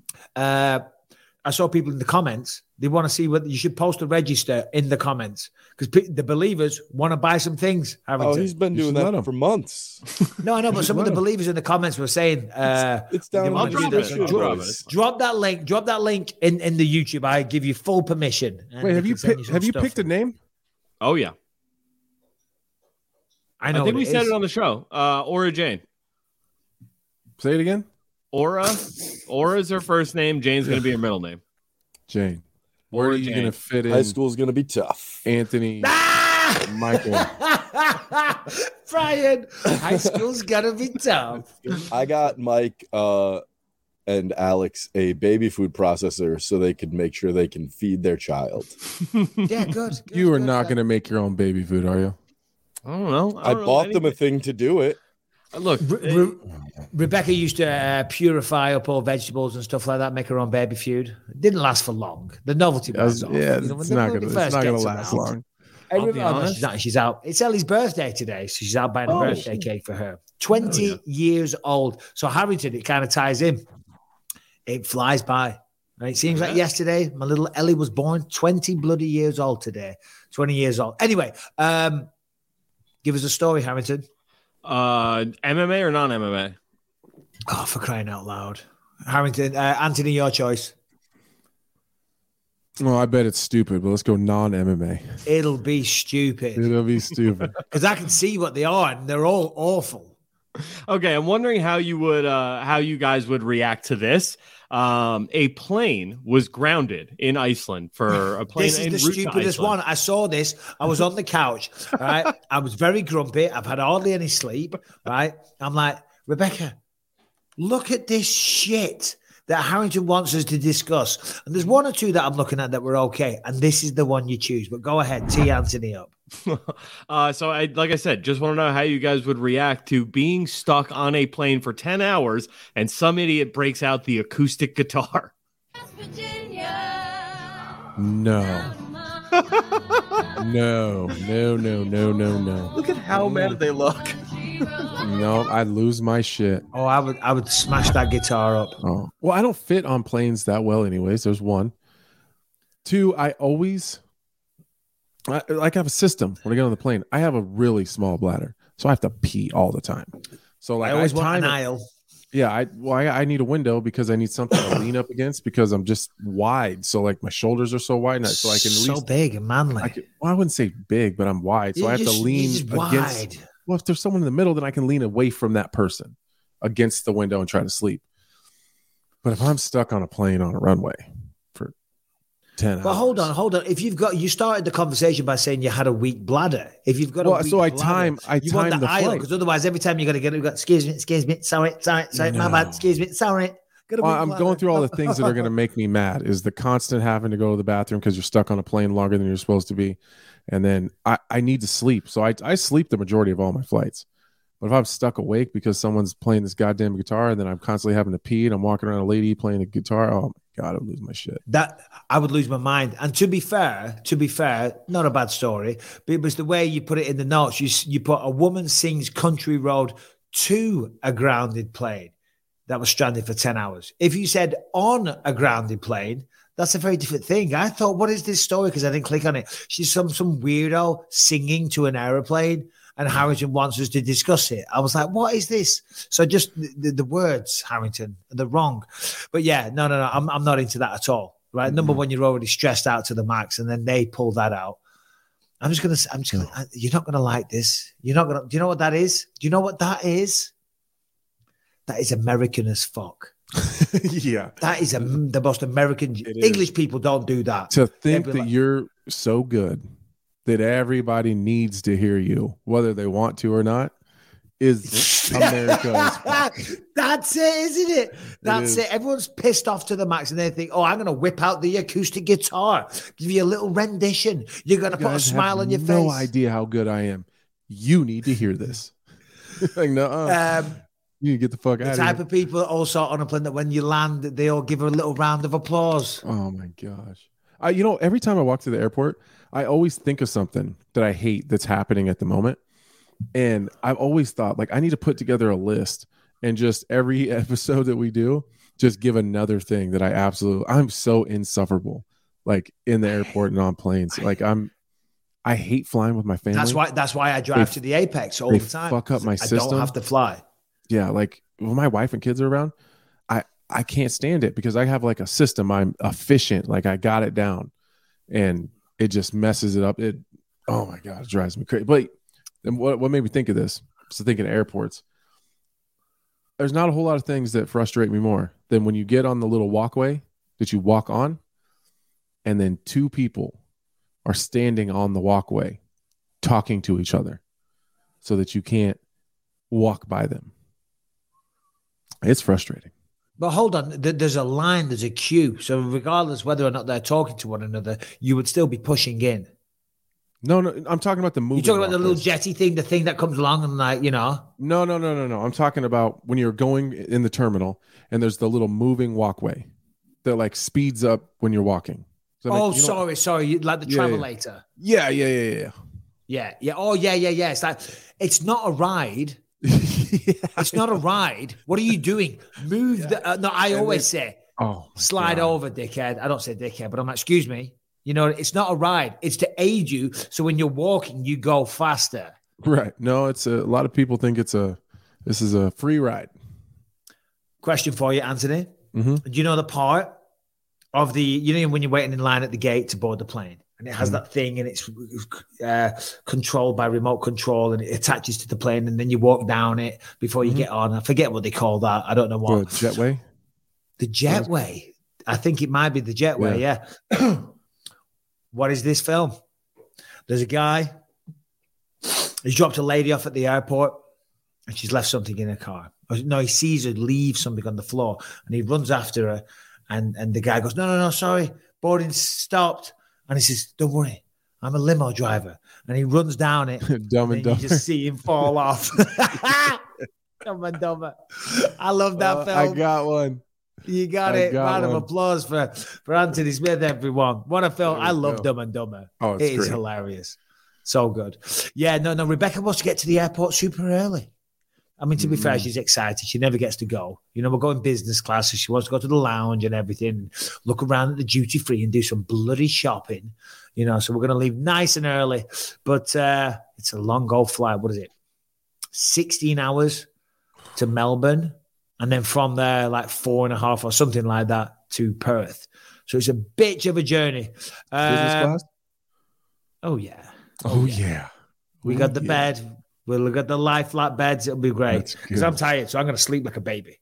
Mhm. I hope so. Hope so. Okay, today's episode is brought to you by Shopify. Look, you've heard the ad before. If you have a business, if you're an entrepreneur, if you're selling something, then you have to be online. And Shopify makes that very easy, affordable, and it's just, it simplifies the whole thing. And on top of that, you can customize your online store with your style, connect with new customers to drive growth, and even maintain the relationships that will help keep them coming back no matter how big you want to grow. Every minute, new sellers around the world are revolutionizing their business and making their first sales with Shopify. And once you start selling, Shopify makes getting paid super simple because you can instantly accept every type of payment. Also, Shopify grows with your business no matter how far or big you grow. Thanks to an endless list of integrations and third-party apps, things like, you know, Facebook, TikTok, Instagram, all those type of things, and you can even get on-demand printing to accounting to chatbots, everything that you need to revolutionize your business. Also, you want marketing made simple? Well, Shopify removes the guesswork with built in tools that help you create, execute, and analyze your online marketing campaigns. Running a growing business means getting the insights that you need wherever you are. With Shopify's single dashboard, you can manage orders, shipping, and payments from wherever you are in the world. And as I said, this is cheap because all you got to do is sign up right now for one dollar per month for the trial period at shopify.com slash believe all lowercase. Go to shopify.com slash believe. Take your business to the next level today and do it by paying one dollar per month. One dollar per month shopify.com slash believe. Harrington what else should we talk about? Oh oh go on Well, yeah, man. I'm, I'm assuming you just saw what I was going to come on to say. Vera versus Sandhagen no longer going to be at the Yeah. Apex on February 18th. It is now the main event for UFC San Antonio. Uh, Blanchfield versus Santos moved up to the main event on the 18th. Yeah, yeah, yeah. I was going to mention that actually, um, which is perfect. They need to do that. I mean, and it just shows what kind of star Chito Vera is becoming, you know, because I think there was some kind of public outcry, right? Everyone in the comment section and stuff like that on Instagram and all the places was kind of like bitching about it. Um, and I'm happy because I'm commentating that one in San Antonio. So I'm going to be there. Are you going to be in San Antonio, Anthony? I'm gonna be. I'm actually Whoa, whoa, whoa, whoa. No, no, no. Are we? Oh, this is good. This is good. What do you think Mhm. about that fight, by the way? I love that fight. I love that fight. I this, I like I like fights that are just two guys that are polar opposite styles. So you know, Sandhagen's a little more creative and and dramatic in his movements, and Chito is is kind of like a he's like a I don't know. It's like he just goes into the forest and just chops trees. You know, he's just working. He's a working man. You know what I mean? He's just it's never super flashy. He's just constantly chip, chipping away at people, and it's it's a hard style to fight. So, um, I think they both deserve to be in a main event. They're both at the top of their division. I think there's a lot of stakes that you know, and a lot of implications attached to this fight. Um, I, I and I like it stylistically for Chito. Yeah, yeah. Well, it's it's a great fight stylistically for the fans in the building. That's why Mhm. main event, twenty five minutes, full house, twenty thousand people in San Antonio. They're going to go crazy against Dominick Cruz in uh, San Diego. Of course, that's Cruz's backyard. The atmosphere was goddamn incredible. And when he connected with that head kick and knocked him out, oh my god! But I felt I felt for Dom. I really did. So did I. You know what I mean? But also at the same time, you got to admire the knockout that you've just seen. You know what yeah. I mean? Chito's walkout was awesome too. I can't remember it. Oh, it was like a reggae song. Right. He had, a, he had his shirt off, and the, the green lights were going all over the place. And uh, He's he a cool lot guy. of fans there. too. He is. He's he's like super cool. Like he's just Yeah, like no, one of the cool cats. He is a cool guy. We'll have to get him on the show again.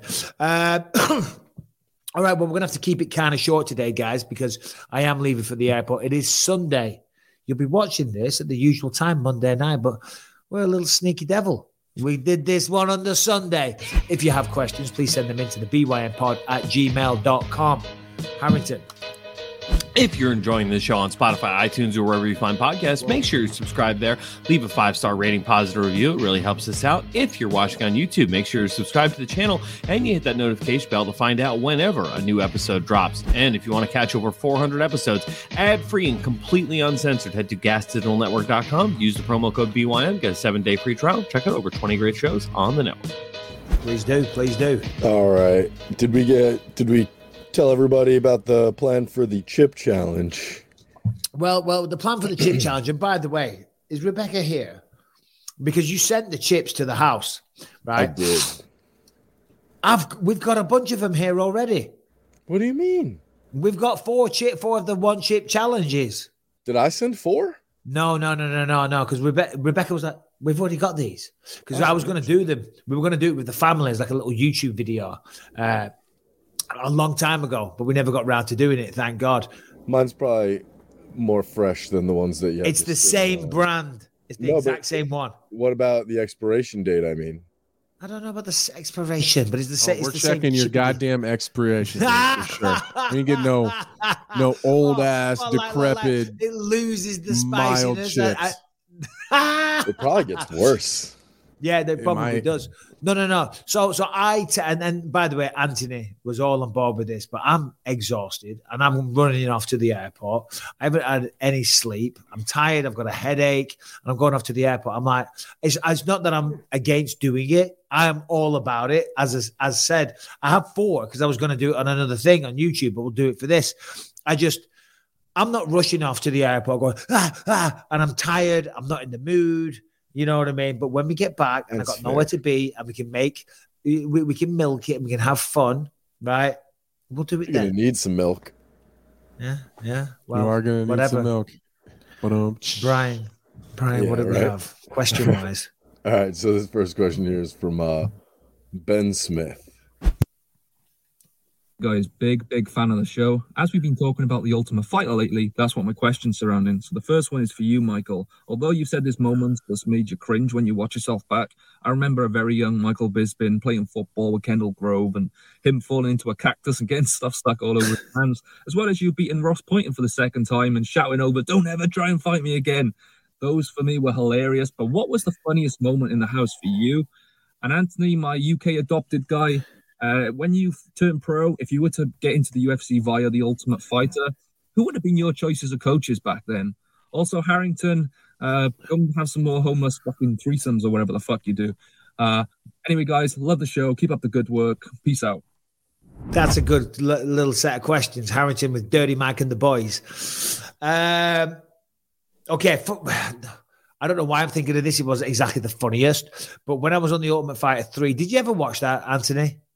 The third Watch what? season? The third season, when I was a contestant. no, oh no, no. Right. Well, you know, I thought we were friends. Um, there, there, there was Mike, a I was like character on it- 11 years old then. there was a character called Noah Inhofer, right? Mm-hmm. And uh, he was a big beast of a man. Do you know what I mean? He was my weight class as well. And like, you know, I was eyeing him up as like, fucking, he might be a bit of an issue. And uh, very nice guy. And I don't do this whole, what, what do you guys call it? Teabagging? Like with the, with the toilet paper on something? You call it teabagging? No, no, teabagging is where you drop your balls on someone's Yeah. head. That's Yeah, uh, no, I that's bombing on how like for Halloween. Yeah, but wha- wha- whatever. So like Kendall and Ed Herman and a few others, they completely covered his bed and his bunk beds and everything, just like covered it all up in uh, tissue paper. I must admit, I was like, "What are you doing?" It's a bit childish, but whatever.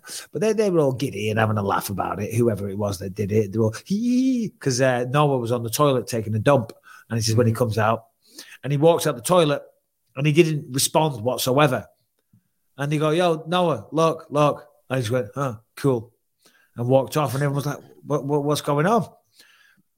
And we're like, are you okay? Are you okay? And he's like, no, no, I'm not okay. And we're like, everyone, it was a big thing. It was on the show. We're like, what's going on? And he's like, oh, it's really bad, man. It's really bad. And we're like, what, what, what do you mean bad? Is somebody sick? He's like, no, worse. Because he got a letter sent to him and the producers decided to give it to him, right? Oh shit. And and we're like, well, what is it? It's like someone died, and he's like, ah, kind of. So we're all like super concerned for him and upset and all the rest of it. Turns out his girlfriend wrote, wrote him a letter saying that uh, he's found out that she's been he's been cheating on her, right? Oh shit. And he and he wants to leave the show because he, he no he wants to make a phone call. And Dana and the producers, they're assholes. They knew what they were doing because they chose to give him the letter. Do you know what I mean? And- they've just been They could have not given it to him. They could have not given. it. We didn't get letters, but this letter Right. was a good one. Do you know what I mean? So the producers were like, and yeah, they sure. read it. Fucking right, they read it. They must have done. So they're like, yeah, yeah, yeah. We'll give him this letter, and he's like, I gotta, I, I gotta make a phone call. I gotta make a phone call and let her know. And uh, so he calls a meeting with Dana, and the whole thing's on the show. And they're like, "Can I make a call?" And Dana's like, "No chance." And he's like, "Dana, I've got to make a phone call." And Dana's like, well, You don't think that everyone else here wants to make a phone call?" And he's like, "Yeah, but my chick thinks I've cheated on her. I've got to give her a phone call." And he's like, "Well, you're on the Ultimate Fighter. How badly do you want this? You know, you can make a phone call, but you're leaving the show, or you stay and you fight, and at the end of the show you get to go back." And he goes, "Well, I'm going to leave. I'm going to leave." And then he goes, "Really? That that's your choice? You're going to walk off this show?" And he goes, "Yeah, yeah, I'm going to leave."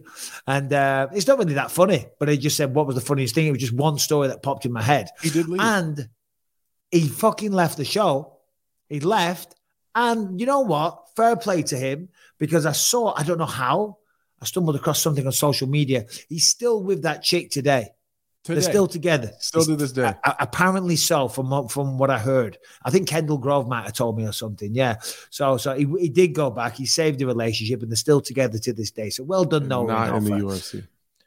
Not in the UFC. Homeless. I'd have made Hasn't got a pot to piss in. I'd have made He that was, trade. he, he was world champion material. I was like, thank God. he, he was some of my main competition. I'm like, Bro, yeah, you probably on. better go. I'm you like, better no, go, uh, bro. If it's the love of your life, bro, she's the one. She's the one. You gotta go. Come You on. can't let this one go, man. There's a lot of fish in the sea, but this one's the most important. He was massive for the weight class. I'm like, bro, bro, if she's the one, she's the one. You got to follow your heart. Go on, go on. I'm packing these bags. Get out the fucking door. Go on. uh, what was your question, Anthony? Uh, who would I want as a coach? I think was the question. Oh. You know, I uh, this one's probably a weird one, but I really I tried out for season eleven, I believe. Um, I don't even remember who the coaches ended up being season eleven, but um, I, I really wanted to have like when I watched Chael coach, he just seems like a good motivator and coach. And back then, that's what I really wanted. I remember I sent Chael a uh, Twitter message in like 2013, and the Twitter this is so lame. The Twitter message said something about like I was getting ready to make my UFC debut, and would love the opportunity to like train with him or something because I was watching him at the time coach the Ultimate Fighter, and he responded like right away. I remember being so shocked that he that he responded to me, but um, that's probably what I would have chosen then. Now I would, I don't know. I feel like I don't know who's some of the coaches we've had. So season eleven was Chuck versus Tito. if you got in that season, which coach would you have wanted to get? Oh, Chuck Liddell probably. Tito. I Tito was my coach, and I gotta say, I gotta tell you what, Tito was an awesome coach. I learned a lot. I really, really did. He, he still has me blocked on Twitter. Who does Tito? Tito. I don't even know why. It bothers me though. Oh, there we go. See, look, look. Hold on, there's one. What's the date here? There's, these are the ones that Rebecca got. Those expired ones. They're not expired. I was gonna. I almost accidentally sent you one of those ones, but then I didn't want you to be like, "You sent me the hottest one." So So these ones are hotter, are they? I'm not sure. Yeah, we I don't know which one's hotter. I'm not being a bitch. We No, got, I think we could eat the whole chip, or we just eat I've taking a got bite chips of the chip. galore. No, you gotta Chips eat the whole ahoy. thing and chew it up. You up. eat the whole dude. My I've watched I've watched people do it. My wife's done it twice, and like they only took a bite of the chip. Nah, we gotta just put it. Put it. you got a big mouth. you- Just oh, yop and fucking chew it up. You're good to go. Well, well, eat the okay, we'll do- bro. We'll eat the whole chip, but then the next time we have to Swimming in start the episode by uh, you got to eat a mushroom to see how long we can make it before we have to end the show. I'll eat mushrooms. What you mean, like a magic show. mushroom? Whoa, Sure. whoa, whoa, hold on a minute. This is not the Joe Rogan podcast, okay? I'm not getting out of my mind. High as I don't do mushrooms. I don't I'm either. certainly not. If, I've never done. if I was going to do it, I'm not going to do be it funny. Yeah, live on a me podcast. You know, what I mean, tripping my balls off. It would be funny though. I've never done it either, but I just think it would. We- just we will how- do I bet this. we make it 35 minutes. we will do this when I get back from Australia, just showing you the chips, just to let you know that you know I'm not being a little bitch. Uh, what else we got? We got another question. We do. We got two more. Uh, this one is from Matt Turner, and he wanted to warn everybody before he came on that he was a real ginger. Oh dear. Yes, the BYM boys. My name's Matt. So I'm calling from a little town called Mold in North Wales, not too far from my house in uh, Manchester. The question I've got, obviously, I've just come out of the gym. I'm a ginger. With the announcement of McGregor fighting again, fighting against Chandler, my question to you boys is who is the best ginger UFC fighter ever? A few options, obviously, you've got Felder, Gaethje is my personal favourite, McGregor himself. Bisping with your beard, could you be a ginger? Uh, yeah, let us know. Good luck in your next fight, Anthony, and uh, fuck you, Harrington. Yeah, well, fair enough. Fair enough. Um, favorite ginger. You know, I no, I, I'm gonna take to myself out of the running. I have a little bit of ginger if it gets long enough and the sun catches it a certain way. I'm sorry, my friend. I forget your name that sent the question in. Don't put us in the same boat, okay? You're full on ginger, right? It's an affliction. Deal with it. It's He's a shame. He's like a special kind of translucent ginger. That dude. He's that proper ginger that Yeah, burns. yeah. Or he, he- he like he's, he's like a vampire. The sun gets on him, he instantly starts to crisp and singe. You know, um, it's not Sam Alvey. No offense to Sam Alvey, he never got a mention. Um, no, he didn't get a mention. Who's another? Mark Bocek was a ginger, wasn't he? You remember him? I think he was. smaller guy, right? Like 155 or He was something. pretty good. Was he redhead? I'm gonna say Gagey. Yeah, the best is probably Gaethje. Probably. Can't go wrong with Gagey. You know, I have a ginger daughter. You do? One of my kids. Yeah, my grandma. My grandma had fiery. Now, now, now you made me feel really bad. I mean, it's a, it's an affliction. We're working our way through it. Yeah, yeah. Working our way Um, through a, the, hey, Rebecca, come here, come here. What's the, there's a TV show in Eng- England. I think it's called the Catherine Tate Show. It's hilarious. Which is that show in England? Come here, come say it. Which is that show where they have the ginger and it's a real problem? Is it the Catherine Tate Show? I don't know. Oh, never mind. No, well, get out. She Useless. doesn't, she's Forget- sick of your shit. She's like, oh, yeah, she is. Are we packed up? Are we ready to go? Yeah. Okay, good, good. I'm getting hungry as well. One more question, please. Um, Brian, that's Did you forget his name? I couldn't even, couldn't even remember his name. Yeah, we can't hear you, Brian. Yeah, you're talking to yourself there, Brian, as well. I am talking to myself. One second, guys. Every I was just looking for uh, the the ginger girl from the the uh, Danielle? talking about. Yeah. Oh, I think I sent it. Click on the click on the link in the chat. Yeah. Who the hell oh, is? Gin- oh, hold on. I'll say this though. I'll say this: red hair on a woman is the opposite effect. Oh. It's I not an like a red hair. oh, I like. not. Yeah, absolutely. No, a red haired woman is beautiful, but a ginger The- guy, it's weird. We, freckles. speaking of, we happen to have another one coming up, but he didn't warn us. Right, Although right. he's not, he's not like translucent. No, This is well- Jeff from Australia. yeah, I don't know. He, he he he looks like I don't know. What's up, Jeff? boys. Been listening for a long time. Tucky from Australia. That's the best podcast I've ever listened to. Whitaker's my man. Woo! Let's go. I've had a few. He's Misses won't be happy. fire. But anyway, just want to know, Anthony, Michael, is there anyone in your division obviously Anthony now, Michael Former, that you you feared, you didn't want to fight? I know you wouldn't take a backward step. I get that, but is there anyone that you just thought, "Fuck me, I do not want to fight that guy"? Anyway, fair enough. I don't know what I'm saying. Brian, you're a fucking legend. Woo! I like this guy. I do too. He needs to send in more questions. He- Definitely more questions from that guy. Yeah. And for people that want to have your questions answered, take inspiration from him. Tucker, was it Tucker? Tucky? Tucky, Jeff Tucky, Old Kentucky. old Um, Tucky. And he did the move. You know, anyone hands you barbecue tongs? Mm-hmm. You've always got to give a little, a little test. Always. Every time. every time. There's always a little. You have to. Um, I don't think there was anyone that was scared, but there was some definitely some that you look at and you think that'll be a tough fight. Oh yeah. The, there's uh, without question, without question. I've had a couple actually. That like in one of them I did have to fight. Uh, do you remember Rousimar Palhares? Oh, Rousimar Palhares? Yeah, he was at middleweight as well. Yeah, Yeah, no, they- he- that's a good one because he was a son of a bitch because he was He's the type of guy that would just rip your uh, your ligaments in your knee to Yeah, pieces and not let go. Yeah. So that was Yeah. That was one where it's like I I just don't think I would. Not because I'm afraid of him. It's more that he's a loose cannon. Um, Yeah. The other one was That's Hector good, Lombard. th- th- that's a real that's a really good one because yeah, I kind of had that same. I was like, I didn't want to fight him. I knew he was 185. I'm like, Mhm. I'm not fighting that dickhead. This is one thing getting punched in the face, but if you get a heel hook and I tap and you still rip my leg off and I can't walk for six months and perhaps career over, Right. get fucked. Get fucked. Yeah, that that guy really stood out to me when I was in middleweight. Hector Lombard a little bit, just like, j- especially when he first came in, he was just that guy's just a Yeah. motherfucker. You know, he just hits hard, super explosive. He's strong as shit.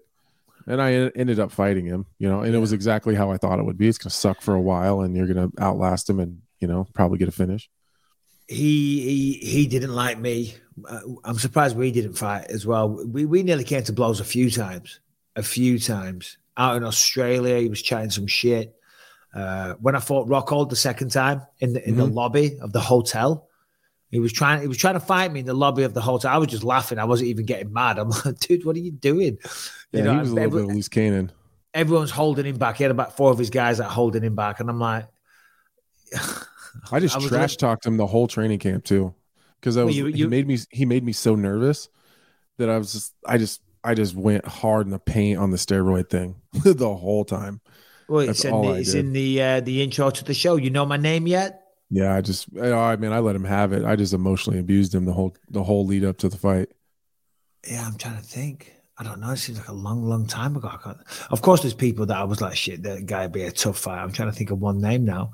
He mentioned Robert Whitaker there. How good was Robert last week? Oh, shit. No, you came right on at the end. No, I, I went back and listened to it. It was incredible. yeah, so no. Rob. We've had a couple really good guests. Like Michael Chandler was a knocked it out of the park. Robert Whitaker is incredible. It just Yeah, we've had some great guests recently. Thank you to all of them for coming Yeah. on. We've got Derek Brunson on deck. It would have been today, Mm-hmm. but I'm leaving for the airport, so didn't do it. Didn't do it. Talking of leaving for the airport, I got to wrap this one up, guys, because I got to go to the airport. Um, we'll be back on Thursday. I will be in Australia. yeah maybe. Well, I'm going to be traveling to Bristol, so we're gonna. Oh, to- you are? We're gonna have to get Okay. creative with the timing, but I think we can We'll figure it out. We'll figure it out. Yeah. But in the meantime, you guys be well. Take care. See you soon.